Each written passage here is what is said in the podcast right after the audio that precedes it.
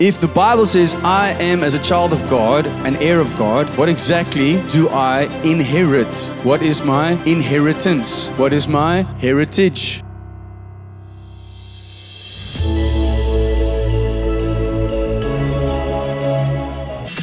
Hello and welcome to the Love Key Church podcast, where we share our church's message of the week.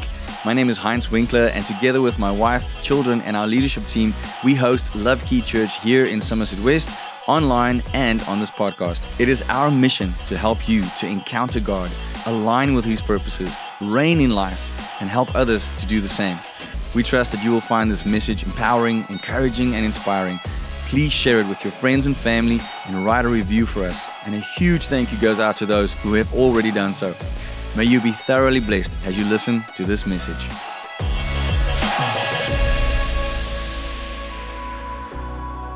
I'm very glad this morning that we can be a house of hope for those who watched the rugby last night. Because I'm, I'm sure there may be, you know, even though I know in this church there's no one that has made rugby an idol. No one here. No one here worships rugby, right? But, you know, maybe you're still kind of like, I'm hurt. Because it didn't go so well. It's, of course, a much different picture in Irish churches today. Top of the morning to you, church. It's beautiful what the lads did last night. Anyway, so luckily the good news of Jesus Christ is always the same. Doesn't change. And um, we, uh, one of my... I think one or all of my children were going like, we have to win. We, or my wife was going, we have to win because tomorrow is Heritage Day. We have to win. Imagine how everyone will feel on Heritage Day if they don't win. That'll be horrible. And um, and I thought, that's that's kind of sad in a way, but I understand. I understand it. Like, it would be nicer, obviously, if we can go today. Yeah, the Bokke won. They did it in their weird white clothes, um, in their checkers pants. But it was... You know, it was it was a it was a tough game, um, but it's amazing how much something like that can affect us, can affect our emotions, can affect our our well-being, né? And it's all connected to to culture. It's all connected to where we come from. Um, most of us here, I'm sure, we grew up in this country. Most people grew up here? Okay. Most of you grew up with, you know, rugby, cricket, and braaivleis. Like, that's normal, you know? And so it's very much part of our our earthly culture. And as we as we think of this day, Heritage Day, Erfenisdag, we we think of what is my heritage? And we should think about that. And a couple of years ago, I started asking this question, Lord, I grew up a certain way, certain language, certain culture, all these things, because I was born into that culture. But then I was born again. And the Bible says, I died to self. And I became a new creation, and I'm now part of a different domain, a different kingdom. So what does that mean if I was born one way, then reborn? What is my heritage? What is the heritage that I'm supposed to live for, live from? And that's what I want to talk to you about today. If you have the YouVersion Bible app, you can follow along on the notes there if you want, on the events. Um, but mostly there's scriptures and some thoughts. I'm probably going to say a few things that are not written down there. But I want to start in the beginning, because it's a yes. It's a very good place to start. We start at the very be. A very good. Well done. Some of you were raised well. Okay. So Genesis one verse one. This message today, by the way, sorry, let me do that first. The message today is called Heaven is My Heritage. Heaven is my heritage. Did you know that? If you're born again, heaven is your heritage. Now, what is heaven? Where is it? What is it? What does it look like? And what exactly does it mean if it is my heritage? Because it's one thing to say it, it's another thing to understand it. So today, I'm trusting the Holy Spirit and the Word of God to break this open to us in a way that will really empower us and encourage us. Amen? Amen? Hey, ek's nou terug. Julle moet amen sê. Okay. Amen! Mooi. Genesis one verse one. In the beginning, in the beginning, God created the, the, Oh, is there an S? He created the heavens and the earth. Genesis two verse four. This is the history of the, say heavens and the earths. Oh, wait, no. Earth. When they were created, in the day that the Lord God made the earth and the heavens. John one, verse one to three. In the beginning was the Word. In the beginning was the Word. And the capital W Word was with God. And the Word was God. And in the beginning with God. All things. Everyone say all things. All things. Okay, say it like you mean it. All things. All things. All things were made through Him. And without Him nothing was made that was made. So if God created the heavens and the earth in the beginning, and in the beginning there was the Word, which is Jesus Christ, the Son of God, then the heavens and the earth were created through the Word, Jesus, by God speaking a word. Woo! Can you get excited about the Word of God? So good. All right, so in the very beginning, God made the heavens.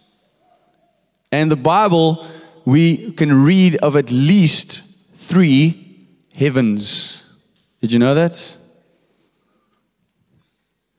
The first heaven, the Bible refers to quite a lot. And it speaks of the physical sky, the atmosphere that we can see. And most people, when they refer to heaven, they point up. Right? The heavens. That's the heaven, but that's actually the first heaven, singular technically. But we all understand that there's a sky, there's an atmosphere. Um, and for a long time, people thought that if they go just high enough, they will hit the heaven where God sits. And then they just kept going and they hit the moon. And so we realized maybe there's something else going on. Um, the second heaven we read about is the unseen realm where angels and demons operate. This we read about in Ephesians two and Ephesians six verse twelve. Ephesians six verse twelve says, "For we do not wrestle against flesh and blood." Did you know that? We don't wrestle, we don't fight, we don't compete against flesh and blood. But in other words, physical things. But against principalities, against powers, against the rulers of the darkness of this age, against spiritual hosts of wickedness in the heavenly places. In the heavenly places. Now there are, there's a whole message about these specific things that we can go, get into later. But for now, just know each one of these things are separate entities that operate in an unseen realm. Principalities, powers, rulers of the darkness of the age, and spiritual hosts of wickedness. There are four different things operating, all right? Now, another verse tells us that Satan is the prince of the power of the air. How many of you have woken up and walked outside and seen devils and demons, devils and angels fight it out in the sky right above your house physically? Have you? I know some people have that gift, but I'm speaking about the average person. Have you ever seen them fight in the heavens that you can see it? Anyone? All right. So if the Bible says they are there and they are real, and we know that demons are not in the third heaven, the paradise with God, then there must be a separate realm, a second heaven, we can call it, where they operate. Do we understand this? Some of you do, okay. The, there are spiritual forces operating, invisible entities or forces, and they can cause, this is when sometimes, have you ever prayed or been in a situation and you pray and you feel like I'm stuck, I'm not getting anywhere? Anyone? All right. Now, sometimes you have to go, you know, did I, is there sin in my life? Is there, did I do something? Is there unforgiveness? Is there bitterness in my life? Because sometimes that can be the reason. But if you've checked yourself and it's not that, you just feel like there's this heaviness. There's this, have you walked into a, a place before or someone's house or some place where you, I mean, it's obvious that it's not a place that's, you know, God is there or people are praying there. You walk in and you feel the change in the spiritual realm. Have you ever felt that? All right. You don't see it. You sense it on a spiritual level, right? Okay. And we we experienced that quite a bit in Israel. Going from, from literally from places where God is worshipped to places where other gods are worshipped, and you walk like from here to there and the atmosphere shifts. It's the craziest thing. Or you go to a place that, you know, a, a, a certain church group has dedicated that this is the place where it happened, and you don't feel any peace. You don't feel God's presence there. And you go to another place and it's like, whoa, there's just that peace. And that is that is what we're talking about. It's the spiritual realm that's operating. How many of you know the story in the Bible with Daniel where it says that he fasted or he prayed for twenty-one days and then the, an angel appeared to him and said to him, sorry, I'm late, bro. It took me twenty-one days because I was fighting with the Prince of Persia. Have you, have you read that in the Bible? The angel doesn't really have that accent. I'm just kidding. But the, this, there was a, Daniel was petitioning in the spirit, spiritual realm, and there was an entity called the Prince of Persia that was coming against what he was praying. And the angel had to battle with that because through Daniel's prayer, an angel was assigned. And he won, but it took time. And sometimes we will experience that. That's what ha- that's what's happening in that realm. But the great news is that if you read the whole Ephesians six and if you read two Corinthians ten, you will see that we have been given armor and we've been given weapons. And we can we can operate in that sphere. Amen. Then the third heaven is the dwelling place of God. In two Corinthians twelve, two to three, Paul says that he was caught up into the third heaven. He specifically mentions he was caught up into the third heaven, a place that in other places are referred to as paradise. How many of you know that there was a thief hanging next to Jesus on the cross, and he repented, and Jesus said to him, today you will be with me in the tomb. No, in paradise. He didn't say heaven, he said paradise. Paradise is one of the references for the third heaven. Um, We also see that in John fourteen verse two and Luke twenty-three. Then it's also referred to as a city designed and built by God. Hebrews eleven ten. A better country. Hebrews eleven sixteen. It is where we go when we die to be with God. Heaven, the third heaven, is is our future home, but our present hope. Heaven is our future home, but our present hope. But it's actually more than that, and we're going to see that just now. Jesus said that he had to go to the Father to prepare something. What did he prepare? A place. He says, he's, my Father's house has many rooms. What do we do in a room? We stay there. I'm going to prepare a place for you. Where is this house? This house is in paradise. This house is in the third heaven. Now, this was always used as a way of motivating believers. There's a verse where Jesus says, don't get excited about the fact that demons listen to you when you chase them out. Get excited about the fact that your name is written in the book of life. That's always more important than is who you are in Christ. Amen. Now, our believers, our, sorry, our position as believers in terms of heaven, we can see this in the in the Word of God. It's so powerful. Now, I want to take you back to when Jesus started his ministry. What did Jesus do when he started his ministry? After he was baptized by John, was led into the wilderness by the Holy Spirit to be tempted by the enemy. The enemy tempted him. He said three times, it is written. Jesus knows the word better than anyone. He is the word. So when he, but even him, when he was tempted, used the word to fight the enemy. How much more should we not do that? After he had done that, he was ministered to by angels, and then he started his ministry. He called his disciples. He said, follow me, follow me, follow me. They dropped everything and followed him. And then he started to preach, and he said, repent, which means change the way you think. You were thinking one way. I'm telling you, think this way. Repent, for the kingdom of heaven is at hand. You've seen me do this before, because I want you to know it's like at hand. It's here. It's now. You can touch it. You can feel it. It is. Re- it's relevant, and it's right now. Amen. That was. That's what Jesus preached. A kingdom. How many of you know a kingdom is a domain led by a king? Someone owns it, and there's real estate involved. God made everything and owns everything. But then he gave authority to his son, Jesus Christ. And not just some, all. The Bible says all authority in heaven and on earth and under the earth was given to him when he was glorified after fulfilling his mission. Now the question is, do you believe that the word of God is the word of God? Anyone?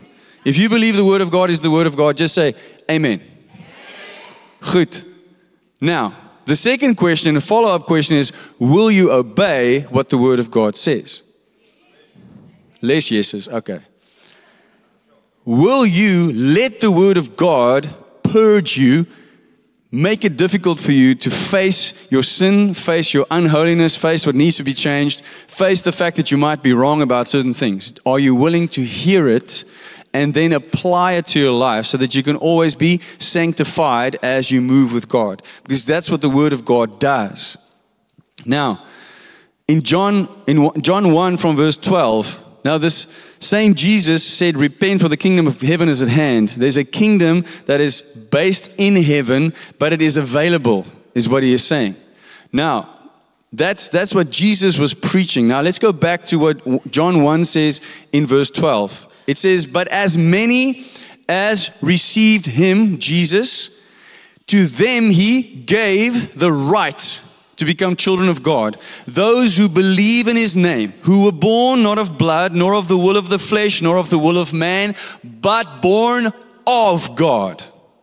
Now also read First John three, verse one and verse nine. It says, behold, what manner of love the Father has bestowed on us, that we should be called children of God. Say, children of God. Say, I am a child of God. Therefore, the world does not know us.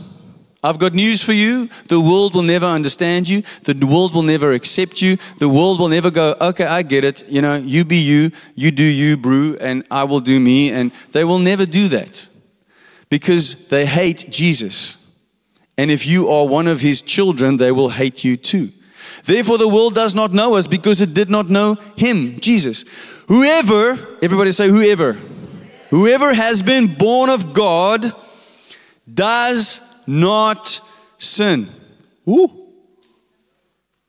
Excuse toch. Whoever has been born of God does not sin, for his seed, Jesus' seed, his incorruptible seed, we've spoken about this a few times, remains in him. And he cannot sin because he has been born of God. What? How many of you know that there are still people in, in the in the church sinning today? How many of you hear people often, especially what I call cultural Christians, go, I'm just human. I will keep on sinning. I am a sinner. They, they do that, right? Now, it gets complicated because First John one, John, the same John says that if you say you have no sin, that you are a liar. So what is it now, Johnny? What it is, is that there's a version of you before Christ that if you lie about the fact or are in denial about the fact that you are a sinner in need of a Savior, then you are lost. You're a liar. But when you are in Christ, you are saved by grace through faith. And the blood of Christ covers all your sins. And in the sight of God, through Jesus Christ, He does not see your sin. You are no longer a sinner. Amen? But how many of you know that you wake up the next day and you might still be tempted? You might still do things that you used to do that you know you shouldn't do. I know I have. So what is what is the case for me? The case for me is spend time with God. Worship my God. Um, Spend time in His Word. Let His Word cleanse me. Let me take the verse that says, be holy as Christ is holy, seriously. And say, well, it's possible. And if it's possible, then I will walk with my God as I am sanctified daily. We must, we must be very careful to understand that holiness is, there's a, I've spoken to you as we did the series on Romans. When we get saved, when I receive Jesus Christ as my Lord and Savior, that very instant, I am saved from the penalty of sin, which means I am on my way to the third heaven, to paradise. That's why the thief, how many of you know the thief hanging next to Jesus on the cross was not baptized with water, but he went to paradise? How many of you know he did not go to Sunday school? He went to paradise. Amen? So how, how could that be? It's because the moment you decide yes, the mo- that moment you are in paradise. But there are levels in rewards in heaven. The longer we walk with Christ, the more we become more like Him, the more our position in heaven will change. That's also a whole other sermon. But just know that in principle, the, the closer you come to God in this life, the closer you will be to Him in heaven. Okay? You can be, you know, there's some people, the, the Bible refers to this. When you read Paul, it's like, they made it, hulle het net net gemaak. Op hulle stertvelle is hulle net net daar in die outer courts. En hulle gaan die rest van die eternity in die outer courts hang. Is, maar hulle is in, hulle is in, maar hulle is net net in. So, there are levels, there are rewards. I don't want to get into that right now. The important thing is to understand that is how it works. But to know that once you are saved from the penalty of sin, there's now a sanctification process to walk out in your life, which is a process of becoming more and more holy, where you now, because of the Holy Spirit, because you have been changed by Jesus, you are now free from the power of sin. And this is what John is also referring to, I believe, that if you are in Christ, you are no longer a sinner. Amen? All right. So this is now our identity in Christ. Jesus says, repent, for the kingdom of heaven is at hand. We now know that if I receive this teaching of Jesus, this kingdom of Jesus, Him as the King and the Lord and my Savior, then I now have the right to be called a child of God. This is a legal term, a legal term that I have to understand. I am now adopted as a child of God, and everything changes. Everything changes. The Word of God teaches us further that these legitimate children of God have a legal right to be heirs of God and co-heirs of Jesus Christ. I've also shared that message with you. Now, if the Bible says I am as a child of God, a heir of God, an heir of God, an heir of what? What exactly do I inherit? What is my inheritance? What is my heritage? Can you see it? All right. Well, a king rules over a kingdom, a king's domain. We know that Jesus rules over the same kingdom of heaven that He proclaimed when He started His ministry. So Jesus can say, repent, for the kingdom of heaven is at hand, because He runs the kingdom of heaven. So He can say, it's here. I am the kingdom. I represent the kingdom. So if I am born of God, because I received Christ and I know I have the legal right to be called a child of God, then the biblical inheritance must kick in. To be an heir of God and a co-heir of Jesus Christ, and part of the inheritance, that there's real estate. There's real estate in heaven. There's a place. There's literally a place. There's a room. He speaks about it. Amen? How many of you know the moment you gave your life to Christ, you scored some real estate? In heaven. And Jesus paid for it. How many of you have ever been gifted a house? Wouldn't that be nice? It happens when you give your life to Christ. Now, You might be asking, okay, now which heaven? We've spoken about three. I think we can derive some answers from the Bible, but there is still a mystery that we may not completely understand this side of heaven. But I'm going to attempt to show you some important things. First, think of this for a moment. When I'm born, I'm born into the physical realm on earth. Remember, in the beginning, God created the heavens and the earth. Singular earth, plural heavens. He said, and because of the fall of man, I'm born a sinner into a broken world. So when you were born as a baby, even as everyone's like, oh, you're so cute, eh? You were a sinner. Okay, let that settle in. I know for some of you that's really hard. But as cute as you were, you were born a sinner into a broken world. And yes, I totally believe that God has grace. If anything happens to a, a, a baby that wasn't born yet, or it happens shortly after birth, or as a young child even, I believe there's grace. I'm not going to get into that right now. But in principle, we are all born into a broken world as sinners because of the fall of man. All right? Are we on the same page? Okay. Now, because of that, we are now born into this earth, and there are principalities and, and, and forces of darkness that are operating, that if they weren't able to kill you in the womb, or they weren't able to convince people to not have a child, now you were born. Now they're like, oh, shucks, okay, we need to deal with this thing now. It's alive. And now they have they have plans and strategies to break you down, to make sure that you will not end up serving Jesus. That's their plan. That's their mandate. Kill, steal, destroy. Are you with me? Why? Because they work for someone. They work for the evil one. They work for Satan. So their plan is to kill, steal, destroy. Well, there's a baby. Everyone says it's cute, but we're going to make sure that guy, that kid is hurt. We're going to influence someone to, to hurt that child in a way, to speak death over that child so that they sit with issues and cannot get to Christ. We're going to, if that doesn't work, we're going to make sure that that child is hurt in church so that they get offended and never go back. If that doesn't work, we will just make sure that they have an accident and die. Because we're here to kill, steal, and destroy. So now you're a baby, you're born into this world. Do you know that in the animal kingdom, most animals get, get dropped from birth and they have to just survive immediately? But for us, it's like years of being pampered. That's God's plan. He made you useless as a baby so that your parents have to look after you. Because that is, he wants to show you how much you need him as a father. Amen? Anyway, that's a side note. I threw that in for free. Now, now you have this body and soul that's been affected by the stuff that's going on in the second heaven. And that's happening on earth, physically around you, but being influenced by the spiritual realm. Now, let's say you have an encounter with the living God and you receive his son, Jesus Christ, as your Lord and Savior. You repent. You get saved. You are born again. You are born of God. You're now a new creation. You are no longer in condemnation. You are no longer seen as a sinner. Your past is wiped clean and your future is set for eternity in heaven.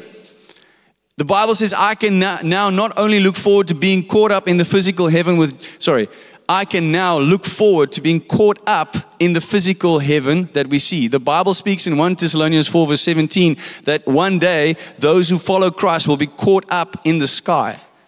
That's the first heaven. So that's a physical thing according to what I understand from the Bible. So there will be from this physical earth where we were born and we face all these things in the second heaven, there'll be a moment one day, if I'm born again, that I'll be caught up with Jesus, according to First Thessalonians four seventeen. That will be in the sky, the first heaven. And I can stand on Ephesians six and Second Corinthians ten that says, I have weapons and armor that are mighty in God for standing and fighting in the ongoing spiritual battles in the second heaven. So now that I'm equipped with weapons and equipped with armor, these things that are operating in second heaven, I don't need to be scared of it anymore. First of all, I wasn't maybe even aware of them. Now I'm aware. Now that I'm aware and I have weapons, they should be scared. How many of you are more scared of the spiritual realm than the spiritual realm is of you?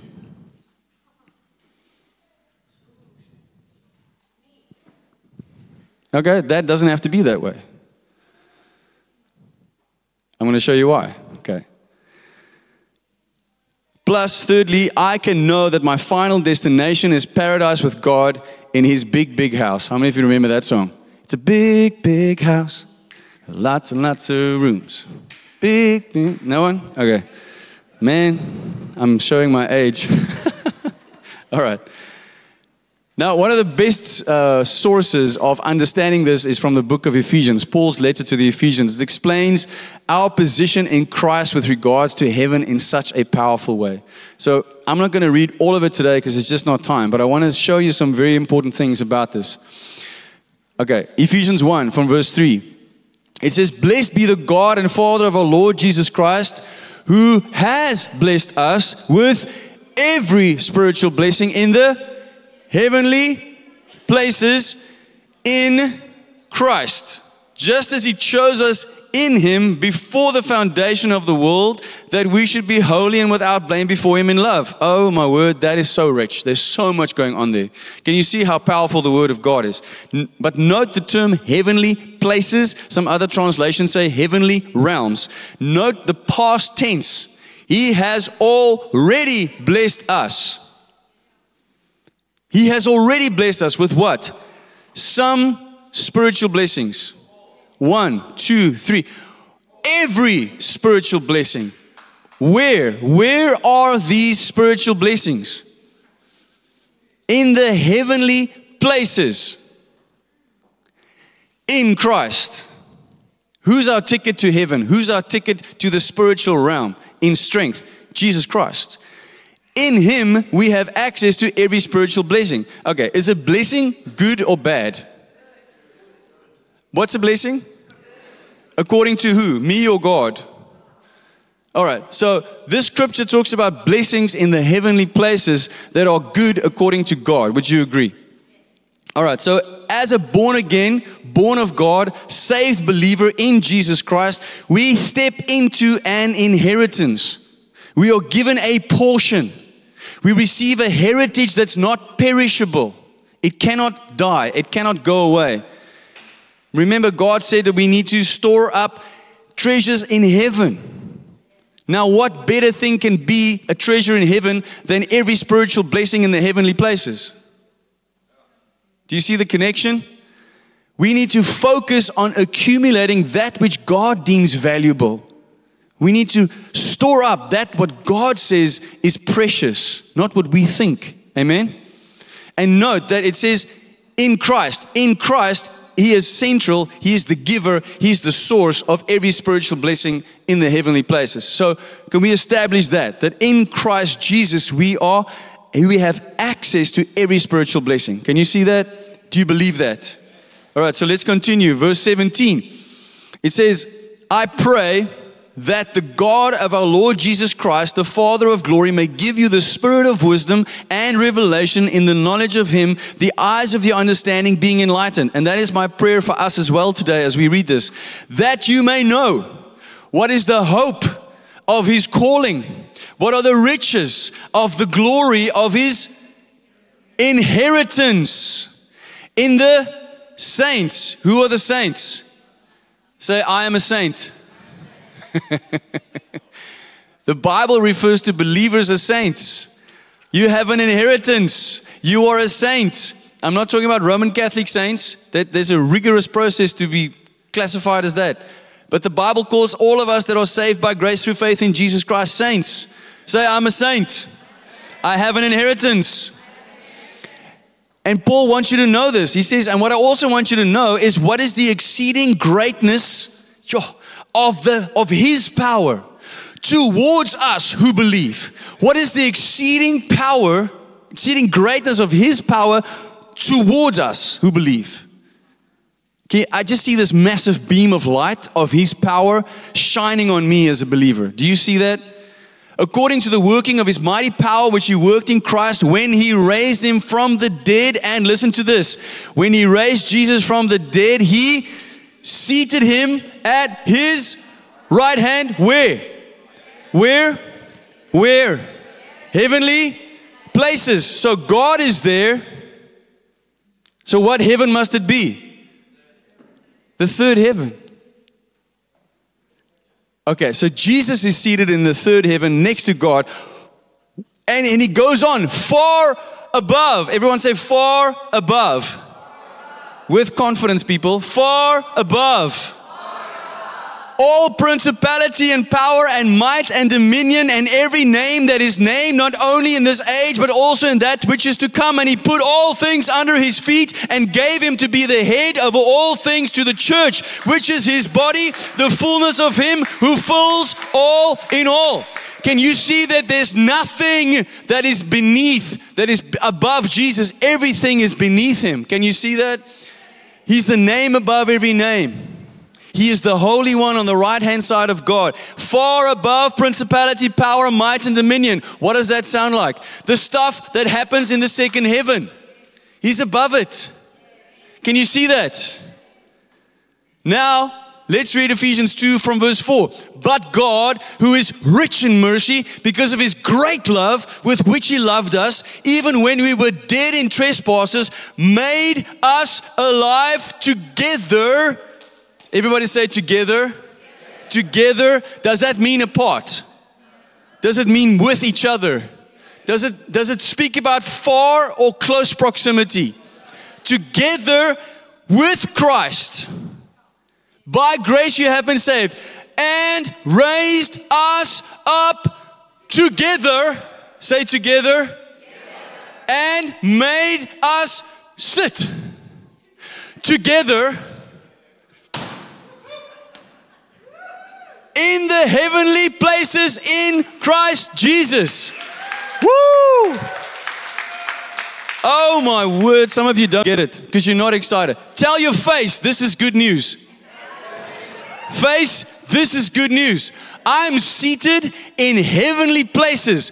I have access to every spiritual blessing in heavenly places. I want you to see yourself sitting in a massive seat in heaven next together with Jesus. And when you reach out your hand, you touch spiritual blessings.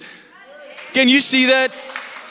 You're used to sitting in a, in a cinema and watching a movie that takes your soul away from God and reaching out for popcorn. This is so much better.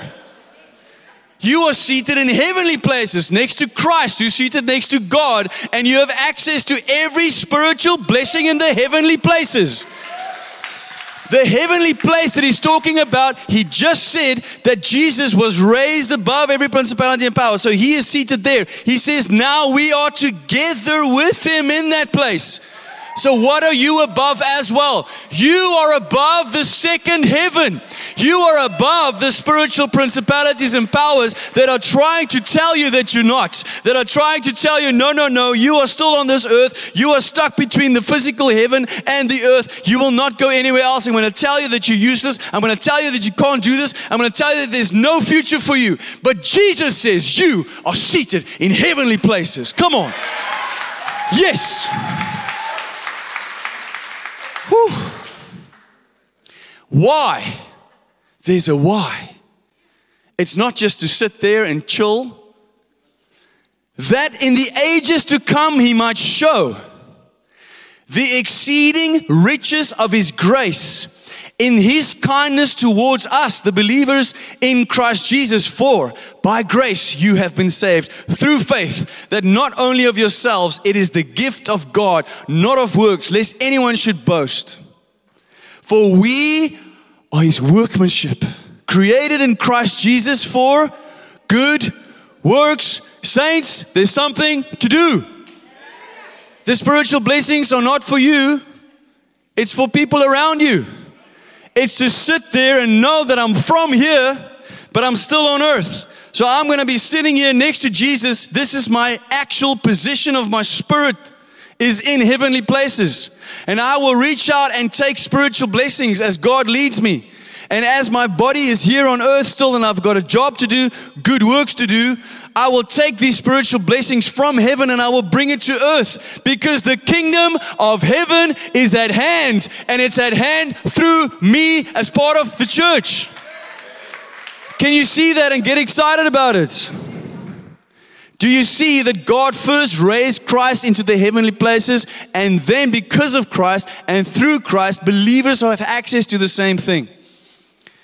We are given an elevated position, a seat, a delegated authority. We sit together with Christ. Yo, can you get this? Huh? Ephesians three, verse eight to twelve. Oh, my word, I don't have enough time for this. Okay, Jesus, listen to this. To me, who am less than the least of all the saints. So Paul, the one who wrote two-thirds of the New Testament, refers to himself as the least of all the saints. And another place he calls himself the least of all sinners. He says, this grace was given to me that I should preach among the Gentiles the unsearchable riches of Christ, and to make all see what is the fellowship of mystery, which from the beginning of the ages has been hidden in God, who created all things through Christ Jesus. See that reference to Genesis one and John one, who created all things through Jesus Christ, to the intent, the intent, there's a reason why, that now, in this time, in this age, now the manifold wisdom of God might be made known by who? Jesus. The Holy Spirit. No, what does it say? The church. Who is the church? Say, I am the church. Now, the, oh, this is so, I'm going to keep reading. To made known by the church to someone. To the principalities and powers in the heavenly places. According to the eternal purpose which He accomplished in Christ Jesus our Lord, in whom we have boldness and access with confidence through faith in Him. I'm sorry for all the introverts, but you have no excuse. In Christ Jesus, you're a new creation with boldness, with faith. Come on. You have what it takes. It's been given to you. Paul has been given a revelation. He has been given the download of a mystery that God has kept hidden for a long time, and he's about to share it with the church. He says, now, the manifold wisdom, the multifaceted, the multi-level wisdom of God is to be made known to the church. This is a massive privilege, something that God has hidden, has kept away, has kept sacred. He's now revealing to the church. He's been waiting for His bride, and He has a special gift for His bride. To the, and He says it's for us to take this mystery and to make it known to the principalities and powers in the heavenly places. This means, saints, you have to speak up. You have to proclaim, you have to declare. But if you don't have anything to proclaim or to declare, you need to spend time with God, in His Word, in His presence, in the secret place, so that when you open up your mouth, the things in the heavenly places will listen. When we read the whole context of Ephesians, we will see that this mystery is God's plan to extend the same grace that He did to the Jews as to all the Gentiles. You say, what? Why is that such a big deal? It's a massive deal. It's a massive deal that God, the God of Abraham, Isaac, and Jacob, the God of the Jews, has revealed the mystery that, you know what? The Messiah that I promised you, it's not just for you. The kingdom that is at hand, it's not just for the Jews. It's for the Gentiles, every unbeliever. This is good news. This is fantastic news. Every one of you here is a Gentile, as far as I know.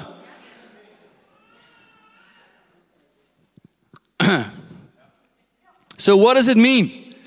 The job of the church is to declare, to make known to the powers and principalities in the second heaven, in the unseen spiritual realm, that the living God of Abraham, Isaac, and Jacob and His eternal plan of salvation is not just for the Jews, but for everyone, all people, all Gentiles around the world. That is our job. To speak it, to proclaim it, to declare it. Another way of putting it is that the church is called to proclaim the gospel to the Jew and the Gentile, and that these two groups are to be one big blessed family in God through Jesus Christ. That is God's plan. In this action, if this action represents God's manifold wisdom being revealed, and if it is a God, if it's God's desire, it is necessary for the church to understand the significance of the spiritual realm and to understand how to operate in it. I saw this firsthand in Israel. There are people walking with veils of different kinds in Israel. People who have heard the gospel. People who have read the old scriptures and they refuse. They refuse to believe that Jesus Christ is the Messiah.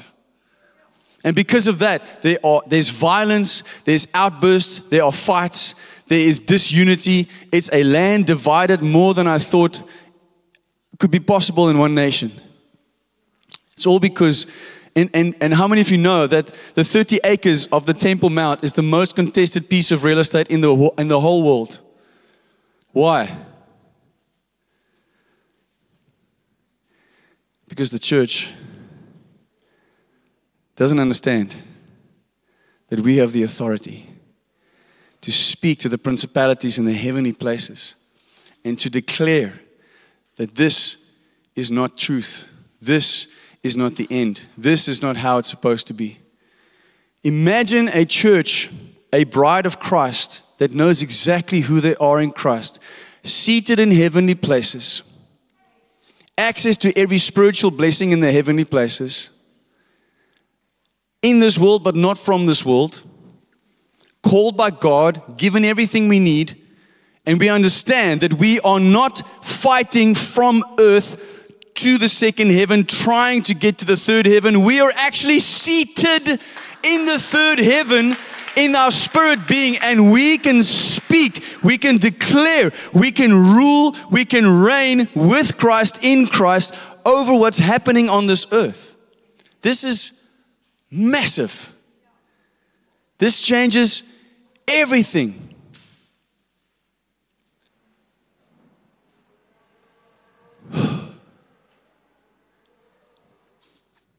Just in conclusion, for us to understand these things, Jesus himself said in John eighteen thirty-six, "My kingdom is not of this world. My kingdom, if it were of this world, my servants would fight physically, so that I should not be delivered to the Jews. But now my kingdom is not from here." Jesus said in Matthew sixteen nineteen, "And I will give you the keys of the kingdom of heaven. And whatever you bind on earth will be bound in heaven. Whatever you loose on earth will be loosed in heaven." Some of you still go, "Yeah, I don't get it. That's too difficult for me to understand. How is that possible? Why does my life look the way it does if this is true?" Lack of revelation.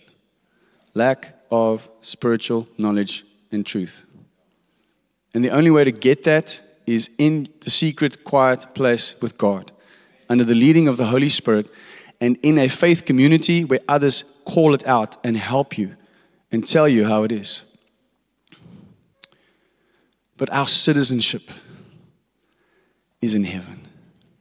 In Philippians, Paul writes, "For many walk, of whom I have told you often, and now tell you even weeping, that they are the enemies of the cross of Christ, whose end is destruction, and whose God is their belly, and whose glory is in their shame, who set their mind on earthly things.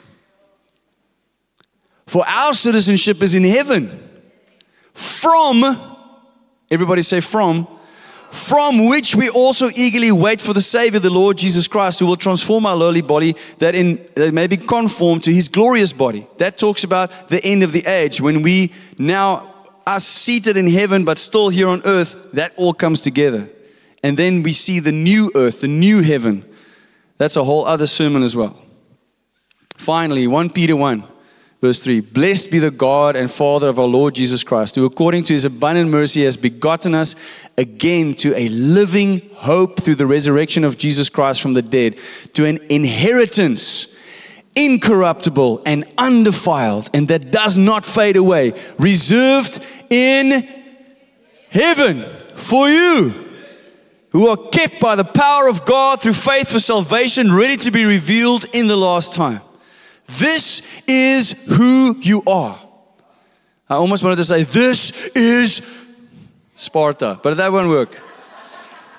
This is who you are in Christ Jesus. Do you know that? Do you believe that?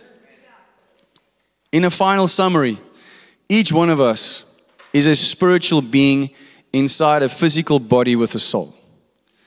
Each one of us has an original design, which is to have spiritual intimacy with our Creator. In order to have that intimacy, we need to be where He is, together with Him. The only way to do that is to be born again through Christ Jesus, so that we can have access and be seated together with Christ in heavenly places. When we receive Christ, we are born again, born of God. Our new life begins with a new address. We are not citizens, we are now citizens of heaven, seated in heavenly places with access to every spiritual blessing in the heavenly places. In this world and not from this world, and called to declare to the unseen second heaven the mission of God to share the gospel with Jew and Gentile.